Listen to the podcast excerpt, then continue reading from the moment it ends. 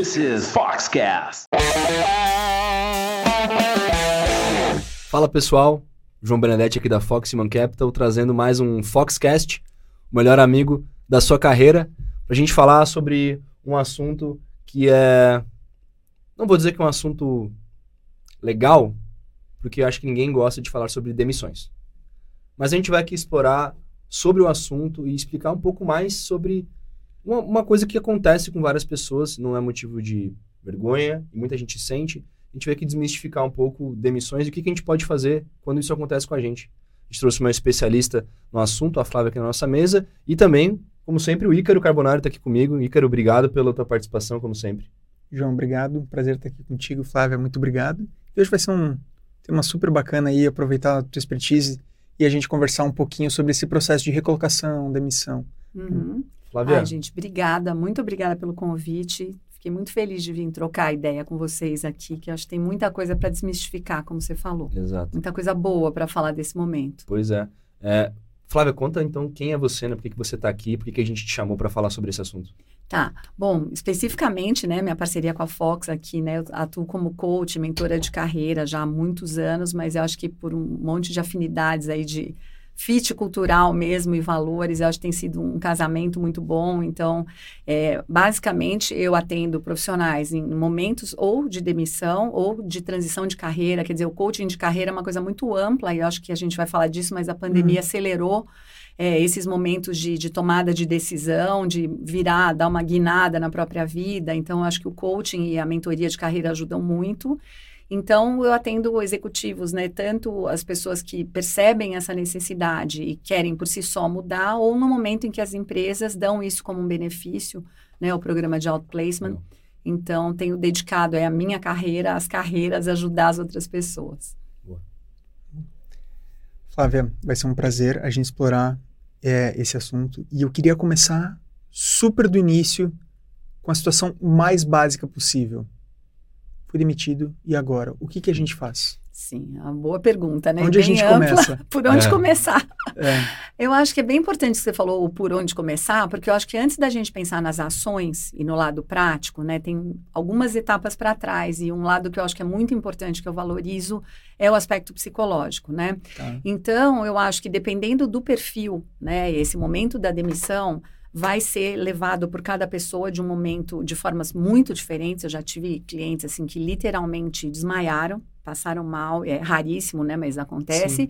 E pessoas que aparentemente reagiram super bem, é, racionais e entendendo e tal, e depois em um segundo momento já não foi tão fácil. Quer dizer, tem milhões de, de, combinações possíveis de comportamento. Então, toda a história de vida da pessoa, as experiências pessoais, a cultura da família, a autoestima, resiliência, o perfil emocional dela e o perfil comportamental como um todo vai ser muito importante na forma que ela vai ler esse momento e já vai partir Exato. depois no momento para ação. Então, eu acho que um ponto muito importante é o autoconhecimento, né? Porque se a pessoa é, já sabe como ela reage, quais são os pontos fortes e os fracos, o que, que ela faz no momento de estresse, é, isso já ajuda muito, né? Mas eu acho que antes de falar dos vários tipos, tem uma coisa que é comum para todo mundo, que é o luto, né? Exato. A gente compara o momento da demissão com o momento da perda de uma pessoa muito querida, né? Pode parecer exagero, mas não é, porque eu acho que, primeiro, na nossa cultura é, ocidental e capitalista, o trabalho tem um, uma função, um, espaço enorme. Vida, né? É no propósito de vida, né? Deveria, né, em tese, ser uma das várias facetas da vida de alguém, mas até pela nossa cultura mesmo, acho que do Ocidente, o trabalho ocupa um espaço gigantesco. Tem lados bons e ruins nisso. Uhum. Mas às vezes imagina para uma pessoa, né, principalmente está muito tempo numa empresa, aquela empresa passa a ser o sobrenome dela, né? É, sim. é né, o João, o, o João Ícaro da Fox, da Fox exatamente. É. Então, claro, claro, quando, conforme o perfil, conforme a idade, a pessoa lida melhor com isso. Mas é uma ruptura, é uma perda, e o trabalho representa uma coisa diferente para cada pessoa. Uhum. Não é só o, o, seu sustento, ou a sua rotina, ou é uma questão de status, de. Enfim, é, a sua identidade depende muito do trabalho. Então, esse momento é uma perda enorme. E a gente tem que reconhecer e tem que viver esse processo de luto, né? O que, que é o processo de luto? A gente, em termos pedagógicos, vamos dizer, divide em cinco etapas, que seriam a negação, a raiva, a barganha, a tristeza, né, a depressão e a aceitação. Mas isso não são fases assim estanques. Uma uhum. dura um mês e meio, a outra 15 dias, quer dizer, não é que uma termina para a outra começar. Sim. Isso é ocorrer juntas, né? Elas Se podem ocorrer né? juntas, isso. E não tem um tempo de duração, depende de tudo isso que eu falei antes, perfil uhum. da pessoa, é, tendências de comportamento tal. Então, é importante que a gente entenda mais ou menos quais são essas fases, para a gente primeiro entender que elas são normais e que elas precisam ser ultrapassadas para a gente chegar num momento ali de, de, superação e já conseguir realmente focar na ação. Então, essa fase da negação é aquela coisa do susto mesmo, né? Como não é impossível estar tá acontecendo comigo. Depois, essa raiva é o óbvio, né? Dependendo ah, do sim. perfil, alguns mais dominantes, mais raivosos, outros mais passivos, vão misturado isso com tristeza, mas é aquela coisa da revolta, né? Como não é justo, porque comigo, às vezes culpa o chefe, ou às vezes ao contrário, a pessoa pega toda a responsabilidade para ela. É. Tem os dois extremos que são as pessoas assim imaturas emocionalmente, ou elas acham que nada é responsabilidade delas, ou tudo uhum. é responsabilidade delas. E não é nenhuma das duas coisas, né? Um meio termo.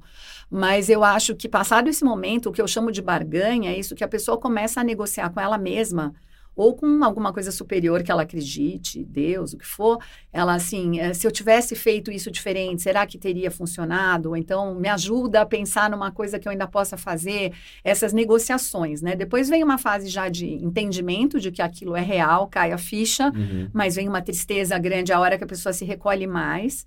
E depois ela começa, assim, lentamente a passar para o uh, racional, vamos dizer. Ela sai daquela tristeza profunda e começa a poder pensar na ação e nos próximos passos. E isso vai variar muito conforme o perfil. Mas, Sim. assim, as pessoas tendo a noção desse luto, elas primeiro se permitirem isso, né? Porque você vê aqueles super-homens ou super-mulheres, né, que acham que tem que ser racionais o tempo todo e tem que sustentar a família. Então, ela tem que se permitir, com o estilo dela, de viver essa, essa trajetória emocional, que é muito importante. E nesse momento da aceitação, é quando ela já começa a poder entrar na outra fase, que é o planejamento, né? Legal. As ideias. Então, eu acho que nessa fase do plano, daí sim, de novo, o perfil vai influir muito, né? Se a pessoa puder ter ajuda né, uma ajuda de outplacement, né, de empresas de consultoria que fazem isso, como a Fox faz, eu acho que acelera esse processo. Além de ter profissionais experientes, né, que conseguem orientar, eu acho que é um atalho para a pessoa não Sim. só chegar na recolocação, que é ali é o último objetivo uhum. último, mas ela passar por esse processo de uma forma não tão pesada, sem gastar tanta energia, né? Então, eu acho que é, se ela tiver esse tipo de ajuda, ela começar a fazer um desenho de mercado, a partir desse autoconhecimento que ela mergulhou, se não sozinha, de, com essa ajuda, ela saber o que, que, se encaixa no perfil dela, tipo de empresa, governança, é, setores, né, tamanhos, porque os motivadores das pessoas são muito diferentes, né? Então, quando ela já consegue começar a fazer esse desenho, daí ela consegue entrar num processo prático ali, sim, de de networking, né, de várias coisas que a gente vai falar, mas LinkedIn, currículo, entrevista, todas essas coisas merecem ser planejadas e trabalhadas de um jeito focado, né, não sair atirando para todo lado e mandando dois mil currículos, Exato. né, quando você não sabe para onde é. vai, é. tanto qualquer caminho serve, né. Funciona. Eu ia até adicionar essa etapa, né, você falou das cinco, tem uma que parece que é o desespero, que é quando a pessoa, ela, meu Deus, nossa, tô, tô desempregado, fui demitido, eu preciso, o que aparecer na minha frente eu vou aceitar. E aí a pessoa é aceita justamente o que aparece naquela hora e às vezes é uma oportunidade que não tem nada a ver com ela. Exatamente. Nada a ver com o que ela faz, né? Às vezes é uma cadeira que não conversa nem com a senioridade que ela tá, mas ela, meu, eu preciso estar tá no mercado, não posso estar disponível. Sim. Não posso estar não trabalhando, tem que estar trabalhando. E aí a pessoa realmente entra nessa fase de disparar currículo, de falar com qualquer pessoa, qualquer empresa, qualquer vaga, porque ela acha que precisa é, dizer que está tá trabalhando. E, e, vem na minha pergunta assim, né? Por que, que é tão difícil pra gente uh, falar que a gente está desempregado, é. ou, ou, estar, entre aspas, disponível, ou fazendo uma reciclagem, ou tirando um sabático? Não, o sabático é lindo. É, isso é. pega Estar bem. desempregado é... Não, a pessoa falhou. Né? Nunca é legal falar sobre coisas tristes, né? Demissão é, um, é muita coisa para processar. Ainda mais quando ela, a gente é pego de surpresa. Tem algumas... Sim. A gente entende que se a empresa faz o processinho de dar feedback, etc., às vezes ela nem vem como um baque, ela vem mais como uma, uma validação de uma coisa que não estava dando certo. E, Sim. E, e, não dar certo não quer dizer que é, você é um mau profissional, quer dizer que você não tinha o perfil para aquela posição, ou às vezes o momento da empresa não conversava mais Perfeito. com o teu escopo de atividade, etc. Mas por que, que é tão difícil falar pra gente sobre essas coisas? É, eu acho que primeiro vem desse ponto que você falou, concordo com você que tem essa etapa do desespero, quando a pessoa finalmente, né, como eu falei, passa aquele processo e parte para ação, às vezes parte para ação desse jeito completamente impulsivo, intuitivo, e ela sai fazendo coisa que não, quando não tem foco, não tem planejamento, não vai funcionar, né? Então, eu acho que esse estigma, eu acho que tem o estigma ainda da demissão, não adianta a gente dizer que não, né? Mas eu acho que isso tudo tem que ser analisado. Como você falou, não é um sinal de que a pessoa é uma incompetente ou que ela não é capaz. Aquele casamento com aquela empresa, mais curto ou mais longo, durou um tempo uhum. e funcionou durante muito tempo, Exato. né? E Pode ser simplesmente que os caminhos foram se separando, né? Porque a vida não é estática, ela é dinâmica, a pessoa foi virando outra pessoa. Eu que gosto de filosofia, a gente sempre diz, né? O Heráclito dizia, não eu, né? Que você não entra duas vezes no mesmo rio, né? Porque depois que você Sim. pôs o pé a primeira vez, você mudou a correnteza, o vento também mudou, o Legal. seu pé mudou com a água uhum. gelada, a segunda vez no mesmo lugar não vai ser a mesma coisa, né? Então, como a vida é dinâmica, você vai se tornando um outro profissional e a empresa também, né? Os momentos, e às vezes esse caminho, essa distância fica grande demais e a mesma empresa, né, com os mesmos profissionais, ela às vezes vai precisando de outras coisas. Uma empresa no começo, no crescimento, ela precisa de um perfil. Quando a empresa já está mais madura, né, que a coisa mais empreendedora ou de implantação é menos necessária, você precisa de um perfil mais gestor. Claro, isso depende da área. Mas outras competências vão sendo requeridas, né, uhum. né? E a pessoa pode ter se desenvolvido por um outro lado. Então, primeiro que realmente não é um sinal de incompetência ou de erro. Errar, todo mundo erra, né? Mas, assim, uh, alguns perfis, né, fazendo um parênteses aqui dos perfis psicológicos, as pessoas mais dominantes, assim, elas costumam pegar o estresse e a adversidade como uma mola, uma oportunidade, um desafio para ela melhorar. E as pessoas que são extremamente sensíveis, né, ou mais estáveis, ou precisam mais da zona de conforto, que podem ser tão ou mais competentes que os dominantes, não tem um juízo de valor, é uhum. perfil diferente. Sim. Elas costumam, ao contrário, no estresse, elas se recolhem, né? Elas Sim. ficam cada vez mais querendo ficar ali de frente para o TV de pijama, né, em casa confortável até absorver isso. Então, as formas de reação são diferentes, né? E eu acho que as pessoas se põem a caminho de jeitos diferentes. E é, eu acho o que eu estava falando, aquela coisa do, do que é requerido no momento, né, da, da empresa. É, em alguns momentos a, a empresa precisa de um perfil mais empreendedor, depois de um outro, em outros momentos ou para outros cargos pessoas mais estáveis, né? E a, a, gente tem que entender que a pessoa, é, ela deveria entender que ela não é responsável por tudo que aconteceu, Sim. nem para o bem nem para o mal. Quando uma coisa dá muito certo, não é mérito total da pessoa, e quando dá muito errado também não, né? Como eu falei antes, a maturidade emocional, eu acho que é a pessoa que enxerga, a gente sempre fala no coaching de três terços de responsabilidade, né? Uma fatia cabe a você, em tese, entre aspas, você tem controle sobre ela.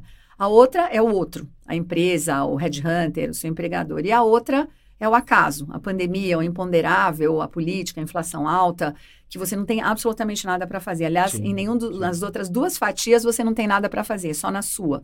Né? Então, se você delimita a sua responsabilidade aí para o bem e para o mal, eu acho que já tira muito da carga. Numa demissão, sim. você entender que eventualmente você errou em alguns pontos e é o momento, né, depois de fazer essa autocrítica e evoluir, mas muitas coisas não dependeram de você. Uhum. E se você foi 100% bem, foi um sucesso também, também não dependeu só de você, né? A sorte e o seu interlocutor, a contraparte ajudaram muito, né? Então eu acho que esses extremos, como eu falei, em termos de maturidade emocional, não são bons, né? Porque você nunca não é responsável por nada Sim. e nem é responsável por tudo. Então eu acho que esse processo, né, de o autoconhecimento ajuda nisso, de você realmente separar as coisas, o que que aconteceu, e isso que você falou de se a pessoa já tiver esse entendimento, essa coisa da vergonha, do estigma diminui. Uhum. Mas então, é, eu acho que até em entrevistas, né, uma dica importante a pessoa, vocês, como headhunters, podem falar melhor que eu, mas eu acho que é o que mais me perguntam no outplacement, né? O que, que eu respondo quando perguntarem porque eu saí? Eu digo, responde só o que te perguntarem, né? Você sempre tem que ser honesto, nunca deve mentir, mas também você não tem que amplificar, responder porque você está preocupado com aquilo e esse problema é desse tamanho na sua cabeça, para o entrevistador, às vezes é uma, uma entre várias perguntas da entrevista, né? Exato. Não tem que ser o foco da entrevista. Então, você fala rapidamente daquilo, responde tudo o que ele te perguntou, de uma forma tranquila. Se foi uma reestruturação, mais fácil, um novo momento da empresa, um M&A. Se não for, fala disso. Eu acho que são momentos diferentes, né? Eles precisam agora de um outro perfil e eu uh, preciso de uma outra empresa, mas o que eu ia falar, que eu acabei esquecendo, é aquilo que você disse de ter tudo a ver com a pessoa, não. É um, é um momento de escolha, a pessoa tem que escolher tanto quanto vai ser escolhida uhum. pelas empresas, né? Quer dizer, o tal do fit cultural, é. que é um clichê,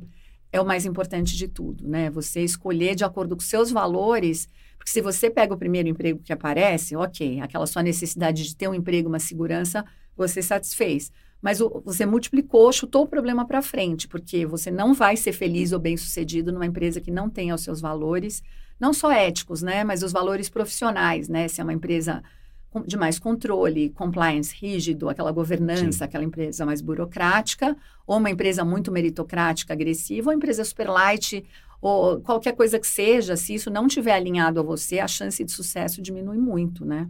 Sim. eu acho. E, e, Flávia, você mencionou duas vezes sobre esse processo de outplacement, sobre esse assessment que a gente faz Isso. quando está fazendo, é, ou quando foi feito um desligamento, ou quando a pessoa pediu para sair, enfim, de alguma maneira ou outra. Eu queria que entender um pouquinho mais e até aprofundar é, nesse assunto tá. e falar para o pessoal que não diretamente conhece Sim. o produto do outplacement, um programa de outplacement, que querendo ou não é um tabu. É porque verdade. ninguém quer participar de um programa de outplacement, porque significa que em algum momento teve alguma uh, correção de roda. Né? Seja no momento profissional da pessoa ou da empresa. A empresa não necessariamente quer olhar para parte do, do outplacement, a pessoa não quer olhar para a parte do outplacement.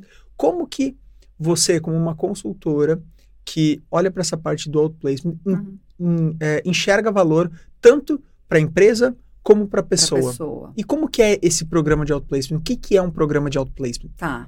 Não, essa pergunta é super importante, porque eu acho que apesar de ser um produto que existe há muito tempo, eu acho que ele ganhou mais relevância ultimamente com essa coisa, esse olhar para pessoas, as pessoas, as empresas entendendo que são pessoas que fazem tudo, uhum. o tal do capital humano ser fundamental e principalmente pós-pandemia, eu acho que isso acelerou. Quer dizer, as empresas entenderem, né, que você pode ter uma bandeira, uma causa ESG e tudo, se você não olha primeiro para as pessoas que estão dentro da tua empresa, eu acho que aí já tem uma incoerência. Uhum. E eu acho que, é, se você for pensar friamente em termos de imagem da empresa, pensando só em termos de marketing mesmo, já é uma coisa, uma ferramenta muito valiosa, porque ela vai ser vista por quem está dentro Sim. e quem está fora como uma empresa que realmente se importa com as pessoas. Mas eu acho que é, tem um significado até maior do que isso, entendeu? Não só, por exemplo, você evitar depois processos trabalhistas. Eu acho que esse não é um bom motivo para se dar o outplacement. Eu acho que é realmente a empresa acreditar numa que uma transição, uma demissão humanizada, ela vai trazer benefícios não só para aquela pessoa, né, em termos humanos, mas para quem está dentro, né, uma comunicação que você passa de que é um valor aquilo para a empresa e são as empresas realmente modernas e que entendem que é o maior ativo que elas têm são as pessoas, né? Então eu acho que é um, é um desenvolvimento para a empresa, ela ir se colocando e se enxergando como uma empresa de pessoas, independente de ser uma empresa mais uh, com metas e com coisa de meritocracia rígida, ao mesmo tempo ela olha para pessoas uhum. e passa essa mensagem para quem está dentro e para quem está fora de que isso é um valor real ali. Então, eu acho que em termos de marca empregadora, essas coisas que a gente fala tanto em marketing, eu acho que o outplacement é uma das principais ferramentas para você trabalhar essa marca, né? Você ver depois na internet, em sites, tal, como as pessoas valorizam isso. Sim. E a gente tem até clientes, uhum. assim, que a gente vê agora que Exato. já negociam um outplacement na entrada na empresa e a empresa aceita eventualmente, mostrando que ela está realmente se importando com aquela pessoa. E claro que ninguém quer ser demitido. Sim. É como um casamento, né, que você não quer falar de divórcio, é um tabu, você acredita, entra acreditando no casamento e não que vai acabar.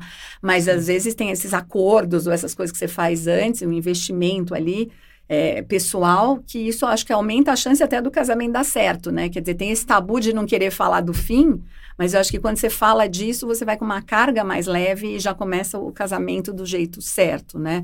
Então, esses programas para a empresa, eu acho que são fundamentais. Agora, para a pessoa, então, nem se fala. Quer dizer, é, não só a coisa humana e uh, humanitária mesmo, no momento bem difícil de perda dela, mas como é, eu acho que ela acelera o processo dela muito, né? Mesmo uhum. Depois eu vou falar um pouquinho até do processo da Fox, foi uma, uma novidade, uma Sim. coisa que eu acredito muito, mas é, eu acho que a, a, pessoa, mesmo que ela vá buscar essas oportunidades, que é o desejável, que ela seja protagonista e alguém não faça isso para ela passando a mão na cabeça, É, eu acho que o tempo diminui muito de recolocação. Tem todo esse processo inicial do, do coaching e do autoconhecimento que ela leva para a vida e não só para aquele novo emprego que ela vai ter. E tem outras coisas que eu também, como coach de carreira, eu acho que tem que ser discutidas nesse programa, que é a, a, tal da carreira portfólio, que a gente fala uhum. tanto hoje em dia, né? Que é você ter várias atuações ou ao longo da carreira, né? Você não precisa ser aquilo que você se formou na faculdade e vai morrer sendo. Sim ou então ao mesmo tempo, né? Não é que você hoje vai ter um executivo, depois você vai virar um consultor e depois um conselheiro. As coisas podem acontecer ao mesmo tempo.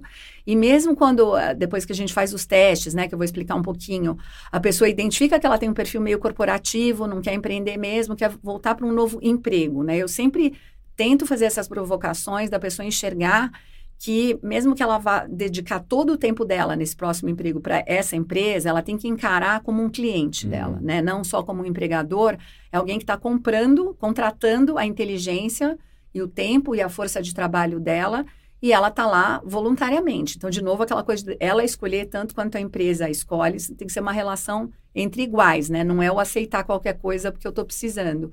E daí, então, a pessoa uh, entender que por um tempo ela quer mesmo se dedicar só àquela empresa, e não importa se o formato é CLT, PJ, o que for, eu acho que isso cada vez vai ser o de menos. Acho que a gente tem que pensar em trabalho e não em emprego, né? Sim. Não sei se vocês concordam, mas eu acho que se a pessoa ficar num emprego só e com o tempo, depois de dois, três anos, ela pode mudar de ideia e dizer, bom, aqui eu acho que eu consegui aquela implantação, aquele projeto inicial.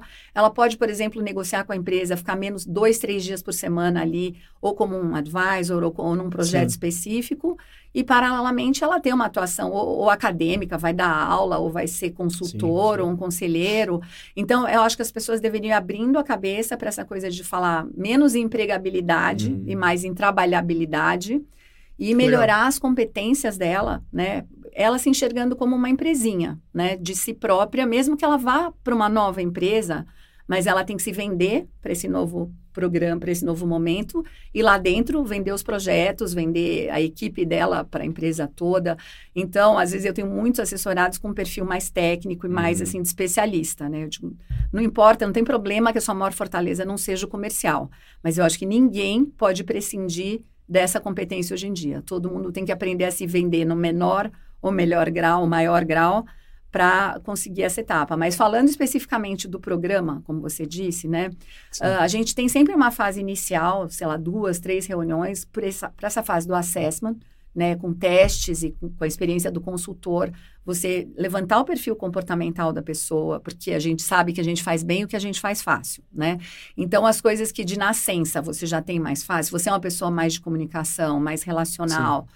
mais dominante, ou mais o especialista técnico, uhum. não tem bom e ruim. Tem bom e ruim frente ao objetivo que você, você se coloca, né? Se você vai ser um contador e, por exemplo, você não tem a organização, a coisa do planejamento e da planilha, e você quer ser, vai ter problema. Se você quer ser um ator, né? E, e, e é tem, tímido. Exatamente. Então, e, e, o perfil do contador provavelmente vai detestar de estar tá, tá num palco ou numa coisa de publicidade, uma coisa assim. Então, isso pode ser ruim ou, ou você não ter o perfil adequado para o desafio que você se propôs. Mas perfil bom e ruim não existe. O que existe é que essa necessidade de identificar as coisas em que você faz mais facilmente, já tem uma tendência natural ou não, para você desenvolver conforme ache que é importante para aquela sua função, aquelas outras competências. Você não precisa ter todas no uhum. grau máximo, porque primeiro que isso é insustentável, né? E, e, não é um esforço justificável, quer dizer, eu acho que vale a pena você investir é, no que você já tem a facilidade e, eventualmente, em algum gap, alguma coisa que vá ser importante para aquela função. Né? Porque se você for o perfeccionista e quer ser bom em tudo, acho que você acaba não indo para lugar nenhum. Mas então você levanta essas competências, né? Pontos fortes, pontos fracos e... Como que você levanta essas competências, Flávia? Olha, existem vários testes, né? E tem testes mais simples, mais complexos, mas assim e com teorias diferentes por trás, né? Aqui na Fox a gente usa bastante o DISC, que é um teste que no começo eu achava ele muito simples, hoje em dia eu sou fã total, eu acho que a simplicidade é um luxo, né? É uma coisa que você consegue explicar para quem não é da área. É, fica muito visível o, o, perfil natural da pessoa e as adaptações que ela faz, a combinação entre os fatores, né? Então, isso eu acho que é fundamental. E tem vários outros testes, mas eu acho que a experiência de um, um consultor, alguém de carreira, é até mais importante que os testes. E analisar junto com isso, um, também através de testes, se for o caso, os motivadores da pessoa. Porque independente do perfil comportamental e do que ela tem de tendência, ela ter claramente, aí eu falo em valores como sinônimo de motivadores, né? uhum. né? Não falando só de valores éticos, mas valores de carreira, né? Tem gente, porque ao contrário do que a gente pensa, né? A maioria das pessoas não trabalha por salário, e por segurança. Muitos sim, mas não a maioria, né? Então, tem muitos outros motivadores que você tem que ver se existem para aquela pessoa. Liberdade, desafio, o equilíbrio do estilo de vida, se a pessoa tem um perfil mais especialista mesmo, técnico, ou mais generalista, e o que ela quer é subir numa carreira, ou então a segurança e estabilidade, sem dúvida, ou a questão do propósito, né? De ter a dedicação a uma causa, e muitas vezes as, as pessoas têm vários desses, mas tem uma escala. Então a gente tenta ver essa lista de prioridades que ela faz, os pesos que ela dá para cada um, para entender essas trocas, né? Os trade-offs, quer dizer, é, o que você dá um peso menor, claro que você quer ter tudo no emprego, mas o que você valoriza menos, você está disposto nem for por um tempo a abrir mão para ter as coisas que você valoriza mais, né? No meu caso, por exemplo, liberdade, assim, é, é um desespero quase, né? Então, às vezes eu abro mão ou de uma remuneração até maior, ao contrário, em alguns meses pode ser maior ou menor do que se eu tivesse numa coisa fixa. Uh, não vou ter a estrutura, eventualmente, né? E a coisa do mais corporativa que eu teria em outros trabalhos. Mas liberdade para mim vale mais que tudo. Eu estou disposta a pagar os outros preços. Para outras pessoas é o contrário. Elas abrem mão da liberdade, às vezes, para ter um desafio, se matar por anos ali no banco de investimento e fazer um patrimônio. Quer dizer, essas trocas são totalmente pessoais, né? Então, se a gente entende essa escala de valores da pessoa e ainda juntando isso com o perfil comportamental, você começa a criar ali um, ela pode fazer um planejamento estratégico. Se desenhando uma coisa, né? Exato, porque você entende o ponto A onde você está, né, sua situação atual, no caso aqui demitido, o ponto B para onde você quer ir, e os testes, por exemplo, comportamentais falam muito sobre o ponto A. Os de valores falam muito sobre o ponto B, uhum. porque qualquer meta que você desenhar para você, ou emprego que você queira pegar, se ele tiver um valor muito consistente por trás, se tiver, no meu caso, a liberdade, eu, eu vou lutar ao máximo por essa meta. Senão, os obstáculos no caminho vão te derrubando se aquilo realmente não for um valor para você. Então, esse assessment, né, via testes e via avaliação de um consultor, e, e, um trabalho, um mini trabalhinho de coaching, né? Porque um coaching em si seriam sessões só voltadas para desenvolvimento de comportamento. Mas num programa de outplacement, você dedica, vamos dizer, umas três reuniões em média, né? Isso é Sim. é customizável para esse assessment e um, um mini coaching, uma orientação de planos de ação para a pessoa desenvolver a competência mais gritante. Daí, com essa clareza sobre o perfil da pessoa, você começa em reuniões seguintes a fazer desenhar essa estratégia. Então, da tua pergunta inicial, né, o que que é a tua, né, o que que a gente faz quando é demitido, passado aquele momento emocional e que vai variar muito que eu falei, e passar aquele processo de luto para poder entrar nessa fase, daí sim você pode fazer o planejamento, né? Essa parte da estratégia que eu estou falando. É, eu já entendi que eu combino mais com empresas do setor X, do tamanho Y, ou que a cultura, a cultura é sempre sim. fundamental. Uhum. E daí, feita essa estratégia, né, você começa a, levantar coisas, por exemplo, como palavra-chave ali daquela área, o jargão, ferramentas e tudo daquela área, porque essas palavras vão ter que rechear teu currículo, Exato. teu LinkedIn, e daí a gente entra nessa parte muito prática, prática. de preparação para o mercado. Né? Quer dizer, um currículo, é, outra coisa que as pessoas é, às vezes erram muito, né? Ela, os melhores, os que atualizam o currículo, eles colocam um parágrafozinho a mais do último cargo e não refazem o que é uhum, anterior. Sim. Isso, na minha visão, muito errado, porque eu acho que você é outra pessoa, como a gente falou. Então, você começa a relativizar o passado vai perdendo um pouco importância, você daí só frisa os pontos que tem a ver com o seu momento que você planeja para o futuro. E alcançável pode ser quantificado de uma maneira diferente. Por exemplo, o que eu acho que eu fiz bem há X anos atrás, hoje eu não tenho mais essa visão. Né? Exatamente. Talvez tenha uma visão diferente. E até mesmo da maneira que eu quero me posicionar em relação ao mercado. Se eu estou querendo até uma mudança de carreira, Exato. talvez aquele alcançável que eu coloquei naquela, ou enfim, aquele accomplishment, né? Sim. Naquela é, posição em específico, uhum. não converse com a posição que eu esteja buscando. Exatamente. Né? É que eu esteja que postulando. Que eu vou descrever as minhas experiências como analista de 20 anos atrás se eu tô postulando uma vaga de diretor, né? Então... É isso. Né? Você é outra pessoa, tanto oficialmente em termos de cargo, como internamente, claro. e você começa a ver nas outras possibilidades de carreira, teus objetivos são, vai ter uma guinada, por exemplo, ou não uma guinada, um ajuste menor, mas você começa a pensar do teu passado as coisas que fazem sentido né, para esse seu novo passo. Então, Sim. você não precisa relatar tudo, assim como em entrevista, às vezes aquela parte inicial a pessoa conta cronologicamente o passo a passo da carreira dela e já mostra que é prolixa tal. Uhum. Vocês, como Headhunter, já sabem que é um ponto contra, Sim. né? Mas você editar, né? Fazer esse trabalho de, de prioridades novas. E, então, reescrever o currículo é muito importante. Daí tem milhões de dicas, né? De tanto de espaço, de você não passar das famosas duas páginas, mas às vezes a pessoa não consegue. E a, o primeiro conselho é assim: se tiver que cortar alguma coisa, corta a descrição e aumenta a parte de venda pessoal, né? Boa. né? Não no sentido de autopromoção, mas de você rechear aquilo de resultado e de número, né? Porque eu sempre falo isso para os meus clientes. Você não é pago para trabalhar, né? Você é pago para resolver um problema de alguém, uma dor de alguém. Parece a mesma coisa, sim, porque você vai estar tá trabalhando. É. Mas então, não importa quanto você vai trabalhar ou descrever os processos do dia a dia, e sim que tipo de problema você resolve, é. né? Quem te contratar está levando o quê, né? Eu acho que, não sei se vocês... Não, a gente é fala isso direto, isso, né? a gente fala isso direto. Tenta entender a essência da vaga. Né? O job description vai ter lá os bullet points com as atividades. Mas por que, que aquela vaga existe? Então pergunta isso para a pessoa que está te entrevistando também, né? Tenta Sim. entender o porquê. Mas pergunta, pô, essa vaga existe, é, é um projeto, tiveram algum investimento, é uma coisa nova. Por que, que essa cadeira existe? Porque o job description, às vezes, ele é mais um padrão, ele é uma Sim. formalidade. Sim, Sim, exatamente. E ele tá lá com as coisas meio que descritas, mas o que a pessoa vai fazer de fato, às vezes ela vai botar muito mais energia no primeiro bullet point e no último ela vai fazer 5% do tempo. Sim. Né? E aí a pessoa se prende muito naquilo. Então a gente justamente vai nesse sentido, né?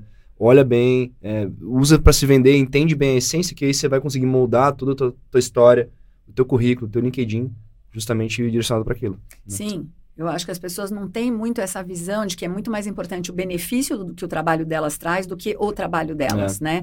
Se ela tivesse uma chance com uma varinha mágica ali de produzir aquele resultado, para o seu empregador dá na mesma. O que ele quer é o resultado, o resultado, né? Não importa se você trabalhou 18 horas Exato. ou 10, então você tem que vender o benefício que você gera de valor, né? E daí uma, um outro assunto também que eu costumo me irritar um pouco, que o pessoal de área, por exemplo, financeira, que é a minha origem, posso falar, jurídico e áreas de staff, diz, não, eu não, não tenho como mensurar o meu resultado, né? Porque eu sou uma área indireta, uma área que não é core e que é... Eu discordo muito disso. Uhum. Eu acho que qualquer pessoa numa empresa tem que gerar valor para aquela empresa. Eu concordo que é mais difícil mensurar né, para uma pessoa, um financeiro ou alguém de RH, do que para uma pessoa de vendas, o quanto diretamente ela gerou.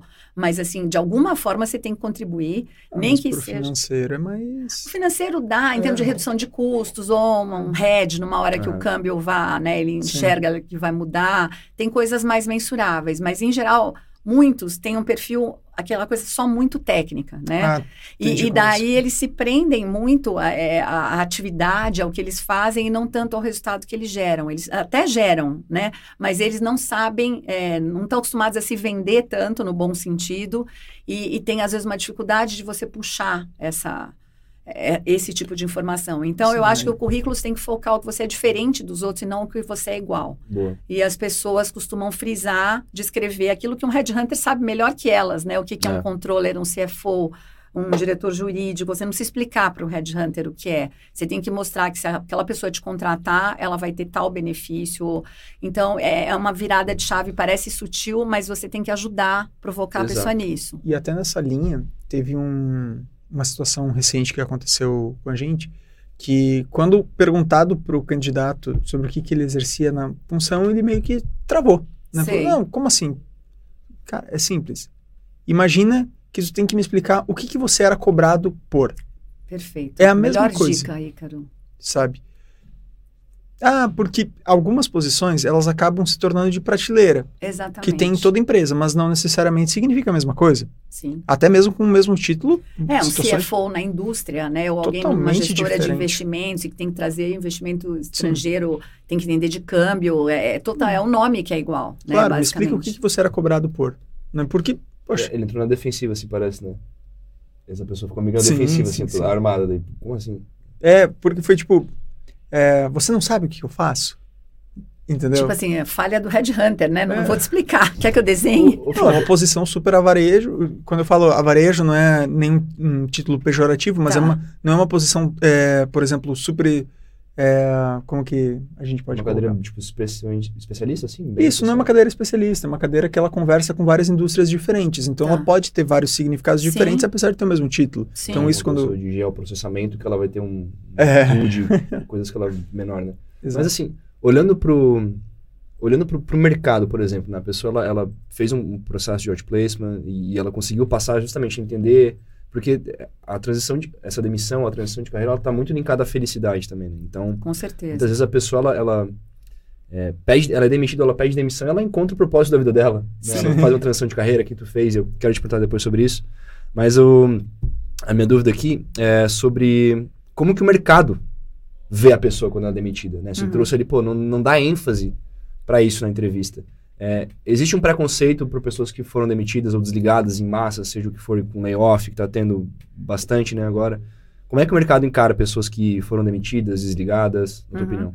É, eu acho que isso tá de, com quanto mais informação, esclarecimento e esse momento que a gente passou agora de pandemia, eu acho que esse estigma tem diminuído, né? Quando é uma coisa em, ah, em massa, né? Daí ah, isso despersonaliza, a pessoa não, não se sente mais culpada com aquilo e Aham. nem o, o- o entrevistador, o headhunter, vai achar Sim. que é uma questão de desempenho. Sim, sim. É uma questão conjuntural e meio como se tirasse um pouco o peso da responsabilidade da pessoa.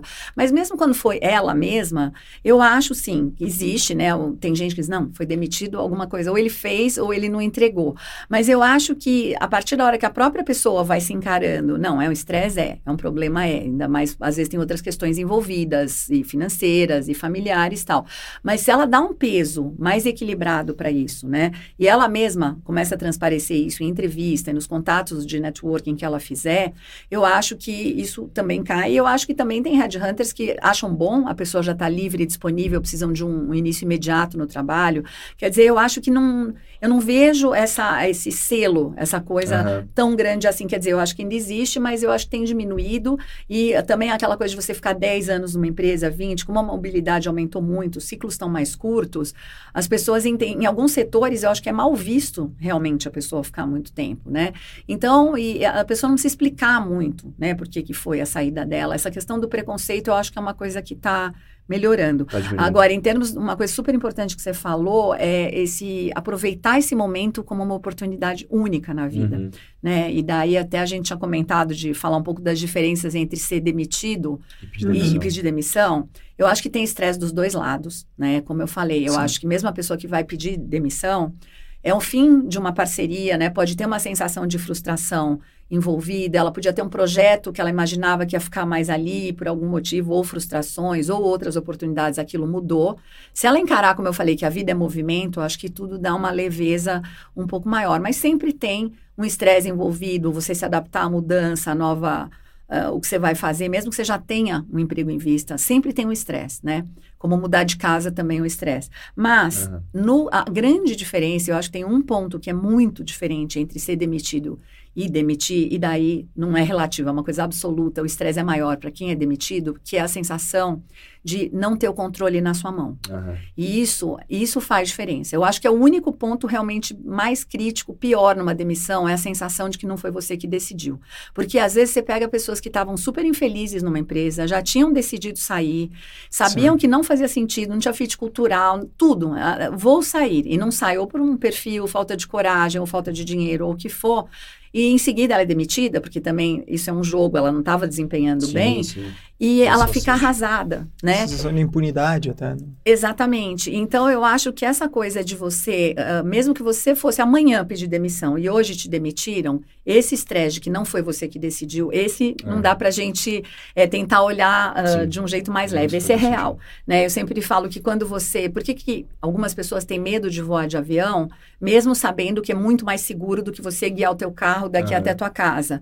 Porque não é você que está pilotando, né? Então, pode ser um gênio, o melhor piloto do mundo, melhor avião, você não vai morrer naquilo ali, mas a sensação de que não é você que está guiando, é a sensação de não ter o controle da situação é o maior estresse que existe. E, e isso está presente na demissão. Então, esse ponto é um pouco difícil de contornar. Eu acho, agora, tirando isso, eu acho que é uma enorme oportunidade, né? É uma hora de você fazer esse processo de autoconhecimento, de você redefinir suas prioridades, seus próximos passos. A maioria das pessoas você vê tem estudos aí, sei lá, 80%, 70% das pessoas na pandemia se diziam infelizes com o próprio trabalho. É, é, a chance de ouro, que te faltava um empurrão ou uma, assim, uma oportunidade de você rever sua vida quando você ainda, né, você já tem experiência, mas ainda tem muitos anos pela frente. Quer dizer, eu só vejo o lado bom tirando essa coisa de não ser você que decidiu, essa coisa do unilateral, que esse ponto é mais difícil. Sim. Mas os outros, se você encara que um outplacement é um presente, ou mesmo uma demissão que você vai administrar isso sozinho, é a hora de você resgatar, sei lá, sonhos que ficaram engavetados a vida inteira, você descobrir o que você realmente gosta, você procurar outras empresas. Então, eu só vejo lados positivos, tirando esse da, da falta de controle. E se a pessoa aproveitar isso da melhor forma, né, dela realmente ir para uma coisa que faz sentido para ela, né, os valores que eu falei, e como você tinha falado, né, do programa ali, eu parei no currículo, depois você trabalha o LinkedIn da pessoa, que eu acho que é uma ferramenta mais importante que o currículo. O currículo é importante ah, para te levar para uma entrevista e depois disso ele não tem mais valor, né? A vantagem sim. do currículo é que você customiza o objetivo, o nome da vaga com cada oportunidade. Mas tirando isso, eu acho que o LinkedIn é uma ferramenta muito mais poderosa de marketing pessoal, de você mostrar quem você é, a sua identidade, ela é muito mais dinâmica e tem milhões de pessoas ali que podem ler. Então, eu acho que você vai é, mostrando quem você é, né? Vendendo esse personagem no bom sentido. E daí tem milhões de coisas para se trabalhar em LinkedIn. Entrevista, eu acho que é um outro ponto fundamental, né? Não só essa coisa da demissão, mas uh, se um headhunter entrevista, claro que ele vai focar muito mais nas hard skills e no, nos conhecimentos específicos. Se é o, o chefe da empresa, o novo chefe na nova empresa, ele também vai focar nessa área. O pessoal de RH vai olhar mais para o comportamental, vai fazer uma entrevista por competências. Então, você explicar que para a pessoa que não basta a experiência que ela teve, né, e demonstrar isso via currículo, mas ela demonstrar competências, e lógico que você não vai chegar numa entrevista dizendo, não, eu sou ótimo de relacionamento interpessoal, eu sou bom para resolver problemas, a pessoa vai dizer, bom, ok, mas deixa eu verificar isso, e ela Sim. vai te pedir cases, né, situações, exemplo, em que ela demonstrou aquela competência, porque se em algum momento no passado você fez isso, é provável que no futuro você tenha a mesma competência, seja a capacidade Sim. de aprender a aprender, trabalhar em grupo, visão estratégica. Então, isso é visto num, com um bom entrevistador. Ele olha essas coisas também. E eu acho que uh, daí você está falando mais de potencial e futuro, né? A maioria a gente sabe que as entrevistas, os headhunters têm que olhar mais para o passado, porque você tem que resolver o problema do seu cliente Sim. rapidamente. Então, se Sim. você põe alguém ali que já está rodando e já fez aquela atividade, o atalho, o tempo é menor para ela é, começar. A tendência de resolver esse problema é muito maior do que alguém que não fez. Exatamente. Só que às vezes, daí vocês são headhunters, eu venho do outro lado de uhum. desenvolvimento. Eu Sim. sonho um pouco com o dia em que a gente consiga olhar mais para o potencial da pessoa, né? Um diretor de compras que queira virar um diretor de comercial, algumas competências são em comum, né? Mas a gente sabe que a realidade, o que a pessoa já fez é importante. E depois eu acho que tem formas de você abordar, né, essas pessoas que você vão ser decisoras aí do seu novo, novo emprego, né? Você procurar em empresas ali que você mapeou, pelo menos uma pessoa da sua área de negócio, quem seria o seu chefe ou quem seria uma pessoa de RH que poderia te contratar e você ter formas de abordagem para essas pessoas, né, que sejam efetivas, né? Então, nesse aspecto, né, como eu falei, que eu vim de gerência de carreiras em outras consultorias, eu acho que foi a primeira vez que encontrei na Fox essa coisa de estimular mesmo o protagonismo da pessoa, né? Sim. Quer dizer, ela e buscar não ficar esperando convites ou os headhunters acessarem, e ela ir atrás dessas pessoas com um discurso, né, que a gente ensina e procura é, instigar né, para os perfis que são menos comerciais, essa é a fase mais difícil do programa. Imagina se ela fosse fazer sozinha, né? Ela não iria atrás de desconhecidos. E, e, essa forma de abordagem, eu acho que tem até um roteirinho, uma coisa que a gente pode ajudar a pessoa de uma forma efetiva, não mandar o currículo dela e, em vez de pedir alguma coisa, ela oferecer alguma coisa para essa pessoa que ela está tentando ter uma reunião. Então, eu acho que networking é fundamental, né? Eu acho que é o fator principal é, na recolocação mais do que qualquer outra coisa, e, e, a gente poderia dividir o networking em três grandes grupos, né? Os teus conhecidos, a sua rede, Sim. e que a gente também ah, tenta dar dicas e estimular a pessoa a fazer, mas com os desconhecidos que eu acho que um outplacement ajuda mais, né? Sejam os headhunters ah. ou as pessoas das empresas, você ensinar o tipo de discurso. Então, eu acho que, como eu falei, eu acho que um programa de outplacement é um suporte e um acelerador, mesmo que você vá atrás, né, que é o que a gente propõe, que ninguém te traga as vagas e os processos seletivos, até porque isso não é efetivo, né? Mas que não é você aprenda. caso tenha que viver essa situação de novo, né? Exatamente, você tem que aprender a fazer Ainda mais nessa coisa da carreira portfólio que eu falo, que você vai ser dono da sua carreira, Sim. você tem que se vender de alguma forma. Quer dizer, é, acho que um emprego, ele dá a falsa sensação de que você está seguro. E as pessoas que já são autônomas ou profissionais liberais, ou já atuam desse jeito meio híbrido que eu falei, elas aparentemente é, é mais estressante, mas eu acho que elas estão se preparando aí para um futuro pós-Covid. É que né, eu acho que não é que o emprego vai acabar, mas a gente tem que pensar mais em termos de trabalho mesmo do que de emprego, né? A gente até, até fala, né? O momento para você se preocupar com a sua carreira não é quando você for demitido. Exatamente. Se você esperar ser demitido, ter uma, uma situação dessa para você olhar o teu LinkedIn, olhar o teu currículo, atualizar, etc., você vai ser muito atrás. Então... Exatamente. Tenta, né? Toda hora tá olhando quais são os perfis que estão em alta, o que, que a pessoa tá colocando no LinkedIn dela, no perfil para ir adaptando o teu, que se num momento for precisar, provavelmente a tua chance de você colocar rápido e uma coisa assertiva vai ser muito maior. Sim. Aquilo que você falou, né, de o Ícaro que falou, de pensar no que você é cobrado, acho que essa dica vale para currículo e para LinkedIn, né? Quando a pessoa tem essa dificuldade de colocar os resultados ou até os números que ela gerou, eu sempre dou essa dica, pensa nos seus indicadores, né, nos seus KPIs pelo justamente as suas metas, né? Que você, eh, se você lembrar pelo que você era cobrado, você vai conseguir pôr esse resultado, você vai lembrar. Então, ela exercita esse lado de, de venda pessoal, né? Porque não, e uma outra coisa que eu escuto muito é esse perfil mais especialista me diz, mas eu detesto fazer marketing pessoal. Eu acho que como se isso fosse uma coisa meio corrupta, ah, assim.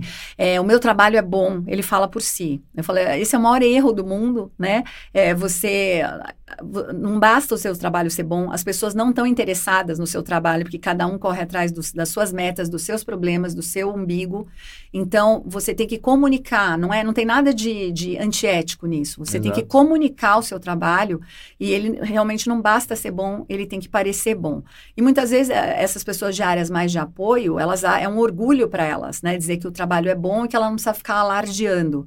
E precisa, né? Sem dúvida. Exato. Então, eu acho que essa coisa do marketing pessoal e do networking, você comunicar via LinkedIn quem você é, que tipo de problema você resolve, e essa coisa que você falou da pessoa, enquanto está trabalhando, que ela, primeiro, tem mais poder de barganha, né? Então, se ela está trabalhando, mas já está pensando num próximo passo, ela vai poder procurar com mais calma, escolher mais e negociar melhor, até mesmo remuneração, mas não só. Uhum. E a outra coisa é que no networking, essas pessoas que são mais introvertidas, elas somem, elas não gostam uhum. de fazer networking. Então, quando elas estão trabalhando, elas desaparecem. Quando elas têm que ir para o mercado e a gente começa a, a incitar um pouquinho, Daí ela diz, ah, mas a pessoa falou que eu sumi não sei quanto tempo, e eu digo, não, você efetivamente sumiu, né? Então, o ideal é que você ou volte e diz, olha, eu estava sem tempo, deixei de fazer as coisas que realmente têm valor, procurar as pessoas que Sim. eu gosto, quem é uma referência para mim e tal, e daqui para frente não fazer mais isso, né? Quer dizer, você manter um relacionamento com os seus conhecidos, com o mercado, com headhunters. Eu acho que é muito importante a cada X tempo você ter uma conversa os headhunters que você conhece, para você se situar, entender seu valor no mercado. É uma troca, né? Uhum. O headhunter vai ter interesse se você se recolocar na empresa que você vai estar, tá, você pode contratar o trabalho desse headhunter, Sim. não tem nada de errado. Ou ser um candidato desse E você pode ser um, um, candidato. Quer dizer, eu acho que é uma via de mão dupla, que é Sim. bom para os dois lados, né? Pô, e, e, assim, a gente até estava falando sobre questão de, de uma, uma série de, de mantras que vem junto com o pedido de demissão, né? Então, tu falou pior coisa do ser demitido é você não ter o controle da situação. Isso. Você pode ter entendido já que não era para ti, que você estava infeliz, 80, 90% as pessoas não estavam felizes no emprego, pois é uma é. taxa muito, muito alta. alta. E obviamente, né, é, é pouco até visionário demais e muito sonhador a gente achar que todo mundo vai estar naquela situação onde trabalhe com o que você gosta, que você nunca mais vai trabalhar. Tá bom, é, isso é perigoso, isso é perigoso. Olha, não acredito nisso, né? mas fala. Mas o ponto é, é pô, se 90% das pessoas não estavam contentes, por que, que é tão difícil a gente pedir demissão? Se eu já percebi que eu não gosto, que eu não quero, por que, por que, que eu não consigo chegar pro meu gestor, pro meu chefe e falar, cara, não tá dando certo, não quero mais. É, eu sei que vem muita coisa junto, né? Da pessoa, pô, o cara tá maluco? Vai deixar 10 anos de carreira na empresa? Meu Deus, tá, tá doido, né? Mas, pô, a pessoa não tá feliz. Então, transição de carreira conversa com felicidade que, que é tão difícil a gente fazer isso? É, eu acho que para alguns perfis é mais difícil, como a gente falou, essas pessoas menos ousadas e que têm um tempo maior para decidir as coisas, têm um pouco mais de medo, são mais avessas a risco naturalmente, para essas pessoas vai ser mais difícil. Mas para todo mundo é difícil, né? Porque é, qualquer decisão é, implica numa perda, uhum. né? E, e, você vai ter perdas, mesmo que você for uma pessoa é um risco, super né? dominante, já saiba o que, que você quer e para onde você está indo, é desconfortável mudar. Né? Eu que gosto de filosofia, estudei anos, eu sempre penso naquela frase do, do Sartre, estamos condenados a ser livres, né? E eu, no começo eu não entendia, dizer, como condenados, né? Liberdade é a melhor coisa do mundo. E depois eu entendi que era nessa questão do preço a pagar, porque uhum. sempre vem um preço para pagar, né? Eu acho que a entrada na vida adulta é isso. A criança acha que os pais, alguém, o mundo por mágica vai suprir, ela pode querer ter tudo ao mesmo tempo. O adulto, você vira adulto quando você começa a escolher um lado e saber que você vai pagar o preço por isso, né? Então, eu acho que essa coisa da mudança e de você assumir, né, o lado da responsabilidade, todo mundo quer a liberdade, mas não quer a responsabilidade. É, é, é pagar os preços dessa sua decisão. Então, é muito difícil, né, mesmo para os perfis que decidem mais fácil e correm mais risco. E às vezes tem um pouco até de autossabotagem nisso, né? Quer dizer, aquele medo de ser feliz que as uhum. pessoas falam comumente, né? Não é que é exatamente um medo de ser feliz, mas você tem medo das outras coisas que vêm junto com essa decisão, né? O desconhecido, os novos preços que você vai pagar, é, as dores do crescimento, vamos dizer, Sim. né? E eu acho que por isso, de novo, o autoconhecimento é fundamental, porque se você entende, né, aquela escala que eu falei de motivadores, é, alguma perda você vai ter e você sabe que vai doer. Mas, é, que, então, se é para perder, que perca as coisas que valem menos para você, né? No meu caso, eu não poderia perder a liberdade, outras pessoas não poderiam perder o desafio. Então, você tendo essa clareza do preço que você vai pagar, acho que aumenta a chance de você tomar essa decisão, né? E eu, eu acho, eu ia falar alguma coisa para vocês que eu esqueci. Bom, já já eu lembro. Mas eu acho que essa coisa do, do momento da decisão, é, por isso tem gente que fica postergando e fazendo de tudo para ser demitido, não é. só pela questão da multa e tal, mas é, é, terceirizar a responsabilidade, né? Mas ela percebe que quando ela toma essa decisão, ou quando acontece, passado aquele estresse de não ter o controle, é, as pessoas são muito mais felizes depois, principalmente Exato. se elas aproveitaram Exato. esse momento para essa tomada de decisão mais de acordo com o que elas realmente são, o que elas realmente valorizam. Ah, você falou, 10 anos de empresa, vai deixar isso de lado. Talvez para aquela pessoa isso não seja tão importante. Sim, né? E para outros perfis, 10 anos de empresa, nossa, é minha história, o meu sobrenome.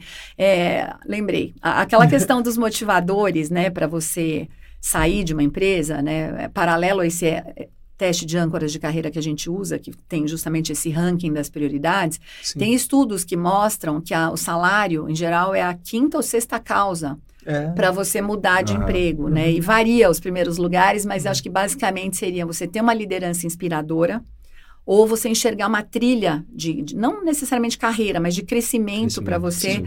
naquele lugar. Se você tem uma dessas duas coisas ou as duas, a gente estava até conversando disso antes de começar uhum. aqui a gravar.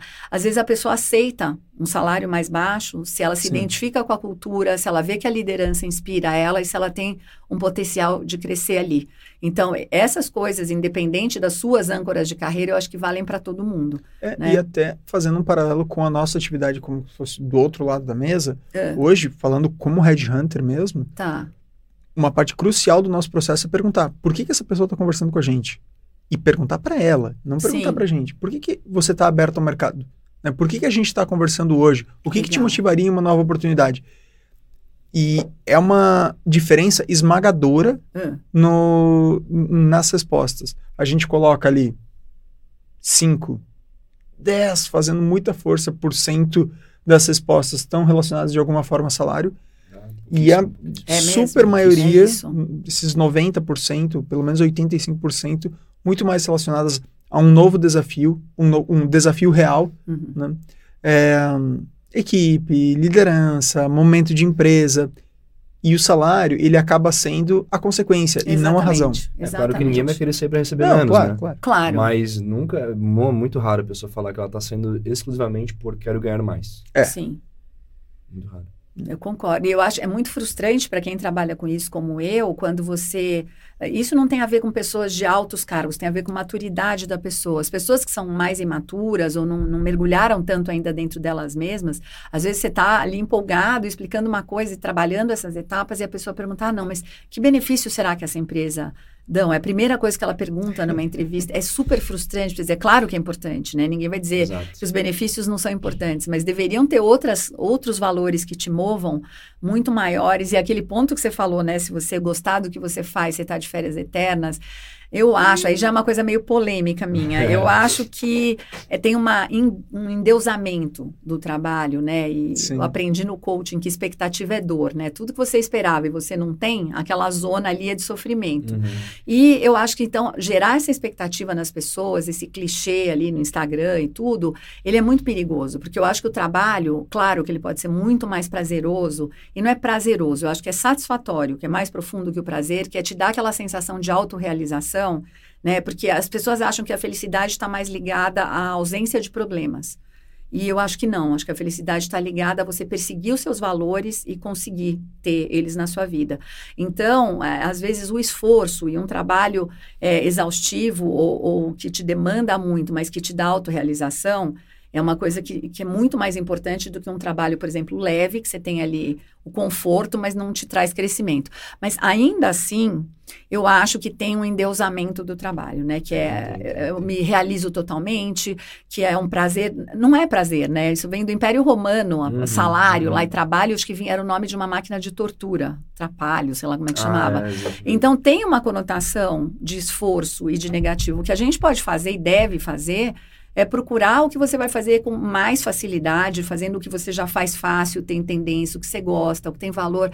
Mas, assim, achar que vai ser que não vai ter um sacrifício, não vai Sim. ter uma dor, que é a melhor parte da sua vida, eu acho que é um dos clichês de hoje em dia, assim como outros, né, que a gente podia um dia falar de autoestima, mas hoje em dia quando eu vejo, é, ah, não importa o que os outros pensam, né, só importa a sua opinião e você não tem que, é, mesmo fisicamente, né, a pessoa, nada contra as pessoas que engordam, nada disso, mas assim, não, tem que ser porque realmente aquilo é importante para você, mas se saiba que o mundo vai Sim. te olhar com algum preconceito ou alguma uhum. coisa, porque eu acho que só um psicopata não, se, não tem a emoção e não se importa com o que os outros pensam, e a sua autoestima é um assunto longo, mas você vai construindo a partir dessa troca com o mundo. É uma soma da sua visão com o que o mundo te espelha sobre o que ele enxerga de você, com essa mistura que você faz, você age de um novo jeito, o mundo uhum. vai te ver diferente, e esse vai e volta vai construindo a sua autoestima. Quer dizer, você precisa da referência do outro, a, do olhar do outro, até para não, não, ser um louco, uma pessoa exato, que não exato, sabe exato. Né, se comportar, se enxergar.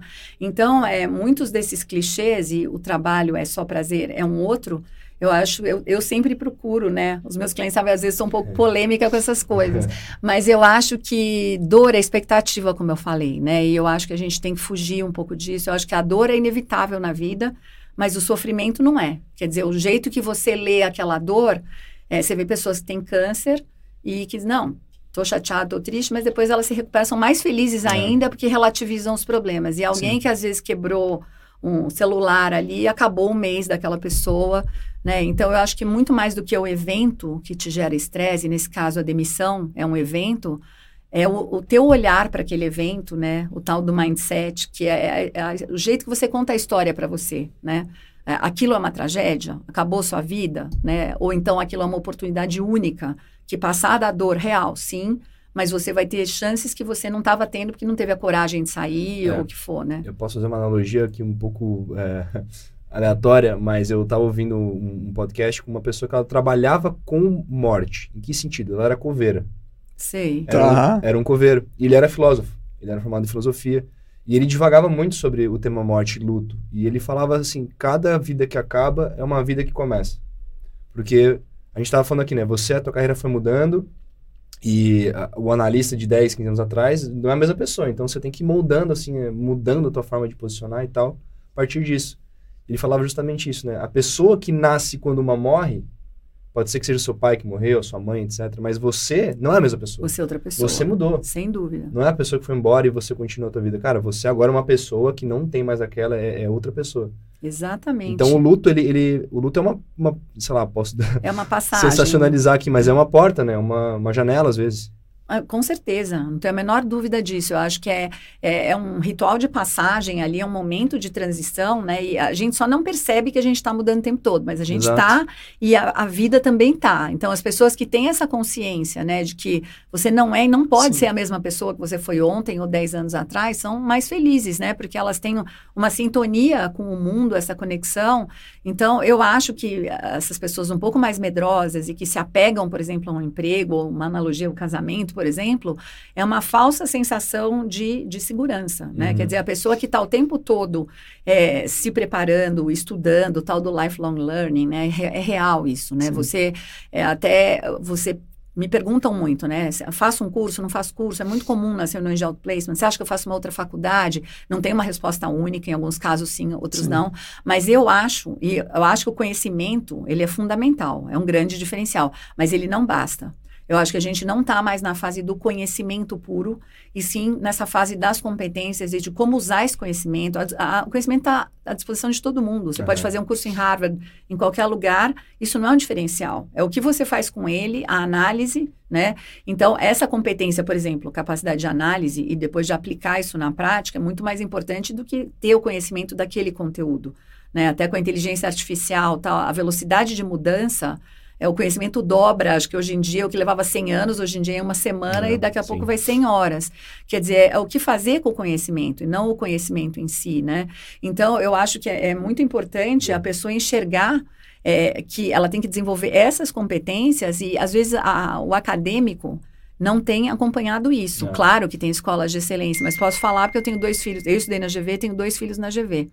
E eu estou super decepcionada, assim, o conteúdo é bom em algumas hum, matérias sim. ou não, mas eu acho que ainda é mais ou menos o mesmo curso que eu fiz, com matérias novas tal, mas é o mesmo mindset, a mesma cultura, e eu acho que elas não preparam a pessoa para a prática, né? E daí eu vejo eles no trabalho, o quanto em seis meses eles aprendem mais do que naqueles quatro anos, e então eu acho que quem, quando a faculdade, né, as universidades conseguirem acompanhar essa coisa prática, elas vão se tornar mais relevantes de novo, e eu acho que a pessoa tem a coisa que a gente chama de aprendizado intencional, que não é num curso ou na coisa acadêmica.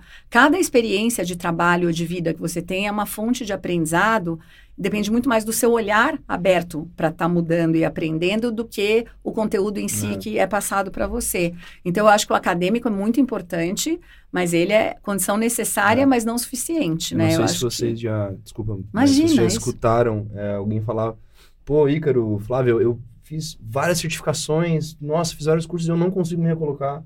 Eu estudei um monte. Sim. Tipo, por que, que você fez esses cursos, né? Só para dizer que fez? Só para ter lá no teu LinkedIn uma parte de certificados gigantesca? Então, Sim. é isso, né? Entenda o porquê primeiro e depois o curso, a licença, vai ser um, um caminho, né? uma ferramenta, quem sabe.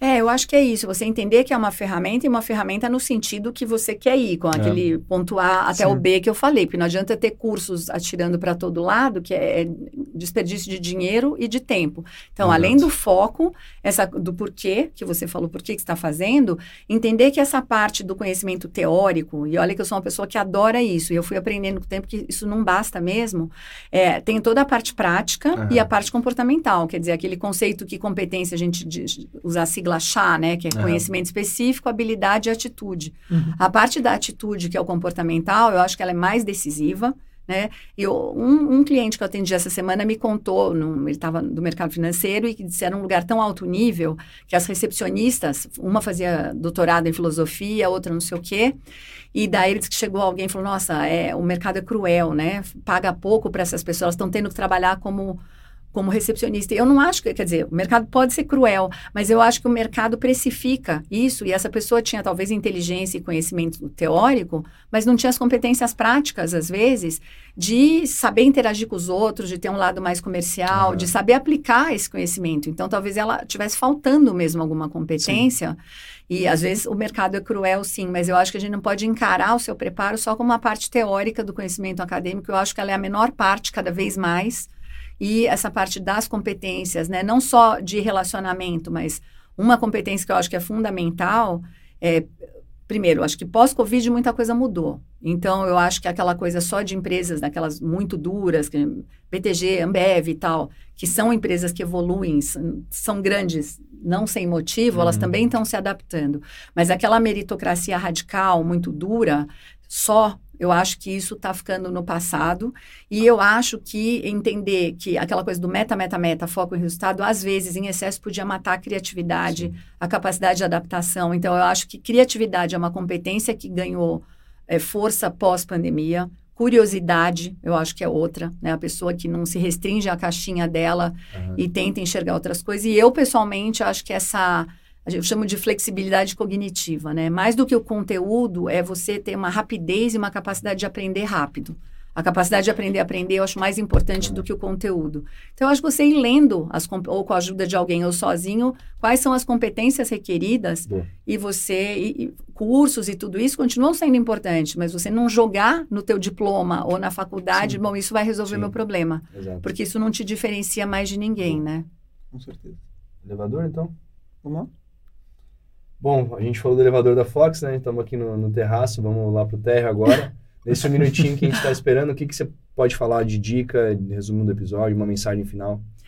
Olha, eu acho que a principal dica seria a pessoa olhar para dentro dela mesma, né? Legal. E descobrir como ela pode ser feliz e depois toda a parte prática vir disso, ela começar a fazer esse desenho, a estratégia é muito importante, mas queria lembrar que uma coisa que eu já falei, que eu acho que é essa questão do que, que é felicidade, né?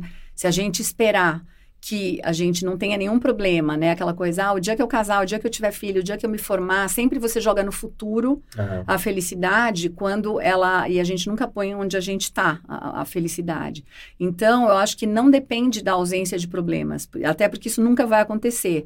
Então, eu acho que você entender que se você for atrás do que tem valor para você, pagando os preços para isso, né, da responsabilidade. Aí, a sua, mesmo que tenha momentos e grande parte do tempo com, com dor, com esforço, mas a satisfação que você vai colher é muito maior do que você ficar ali sem fazer nada, sem arriscar, uhum. é, para fugir da dor ou do problema. Isso com certeza não leva ninguém à felicidade. Agora, você ir atrás dos seus valores e pagar os preços por eles, aparentemente é um caminho mais doloroso, mas eu Legal. acho que é o único que traz satisfação. Então, isso eu queria frisar. Sensacional demais. Eu acho que isso, esse, esse ponto do, do, do, elevador, ele resume muito do que a gente está do que a gente está buscando é, transmitir com o Foxcast, que não é só sobre é, o que você fala, mas sobre o que você é também. Sim. Isso entra muito na, no tema da felicidade. Né? É, e Flávia, a gente falou bastante sobre o processo de outplacement, sobre mentoria, sobre uhum. assessment. Quem quiser conhecer um pouquinho mais do teu trabalho, entender um pouquinho mais, entrar em contato, qual é a melhor maneira de te encontrar? Olha, acho que entrar em contato com a Fox, né, e a área de people, né, que é onde está tudo que não é seleção aqui a gente chama de people, né. Uhum. Então, é, tanto o assessment em si, o coaching em si, mas o programa de outplacement que tem mais a ver com o nosso programa, que, do, com o nosso tema hoje, que é uma coisa que eu trabalho muito, é, todo mundo da área vai poder trazer informação e se quiser conversar comigo, tudo, a gente marcar uma conversa, assim, sem nada de compromisso para a pessoa entender, porque eu acho que é esse caminho mesmo, que é muito pessoal, né? Tentar ajudar, numa, até numa primeira conversa, a pessoa já intuir alguns caminhos uhum. e explicar como que a gente ajuda ela a chegar lá. Então, daí eu estou sempre disponível para uma conversa, assim, por, por vídeo, onde for. Eu tenho clientes aqui da Fox de todos os estados, uhum. né? Sendo em São Paulo, pode ser até presencial. Mas a gente marca, assim, estou super à disposição. Então, acho que a área de people tem muita gente que vai poder ajudar. Boa. Ótimo. É isso aí, então. Bom, Flávia, obrigado mais uma vez pela Obrigada tua participação. A, a, gente vai deixar o, Insta o Instagram, não sei se tem, mas Sim. o LinkedIn da, da Flávia na descrição do YouTube. É, Ícaro, obrigado aí pela tua participação agradeço, mais uma vez. Sempre, né? Como nessa. Vamos nessa. E siga a Fox Human Capital no LinkedIn, siga a Fox Capital no YouTube e também no Spotify. E a Fox Capital BR lá no Instagram. Espalhe por aí que você escuta o Foxcast, melhor amigo da sua carreira e até mais. Valeu!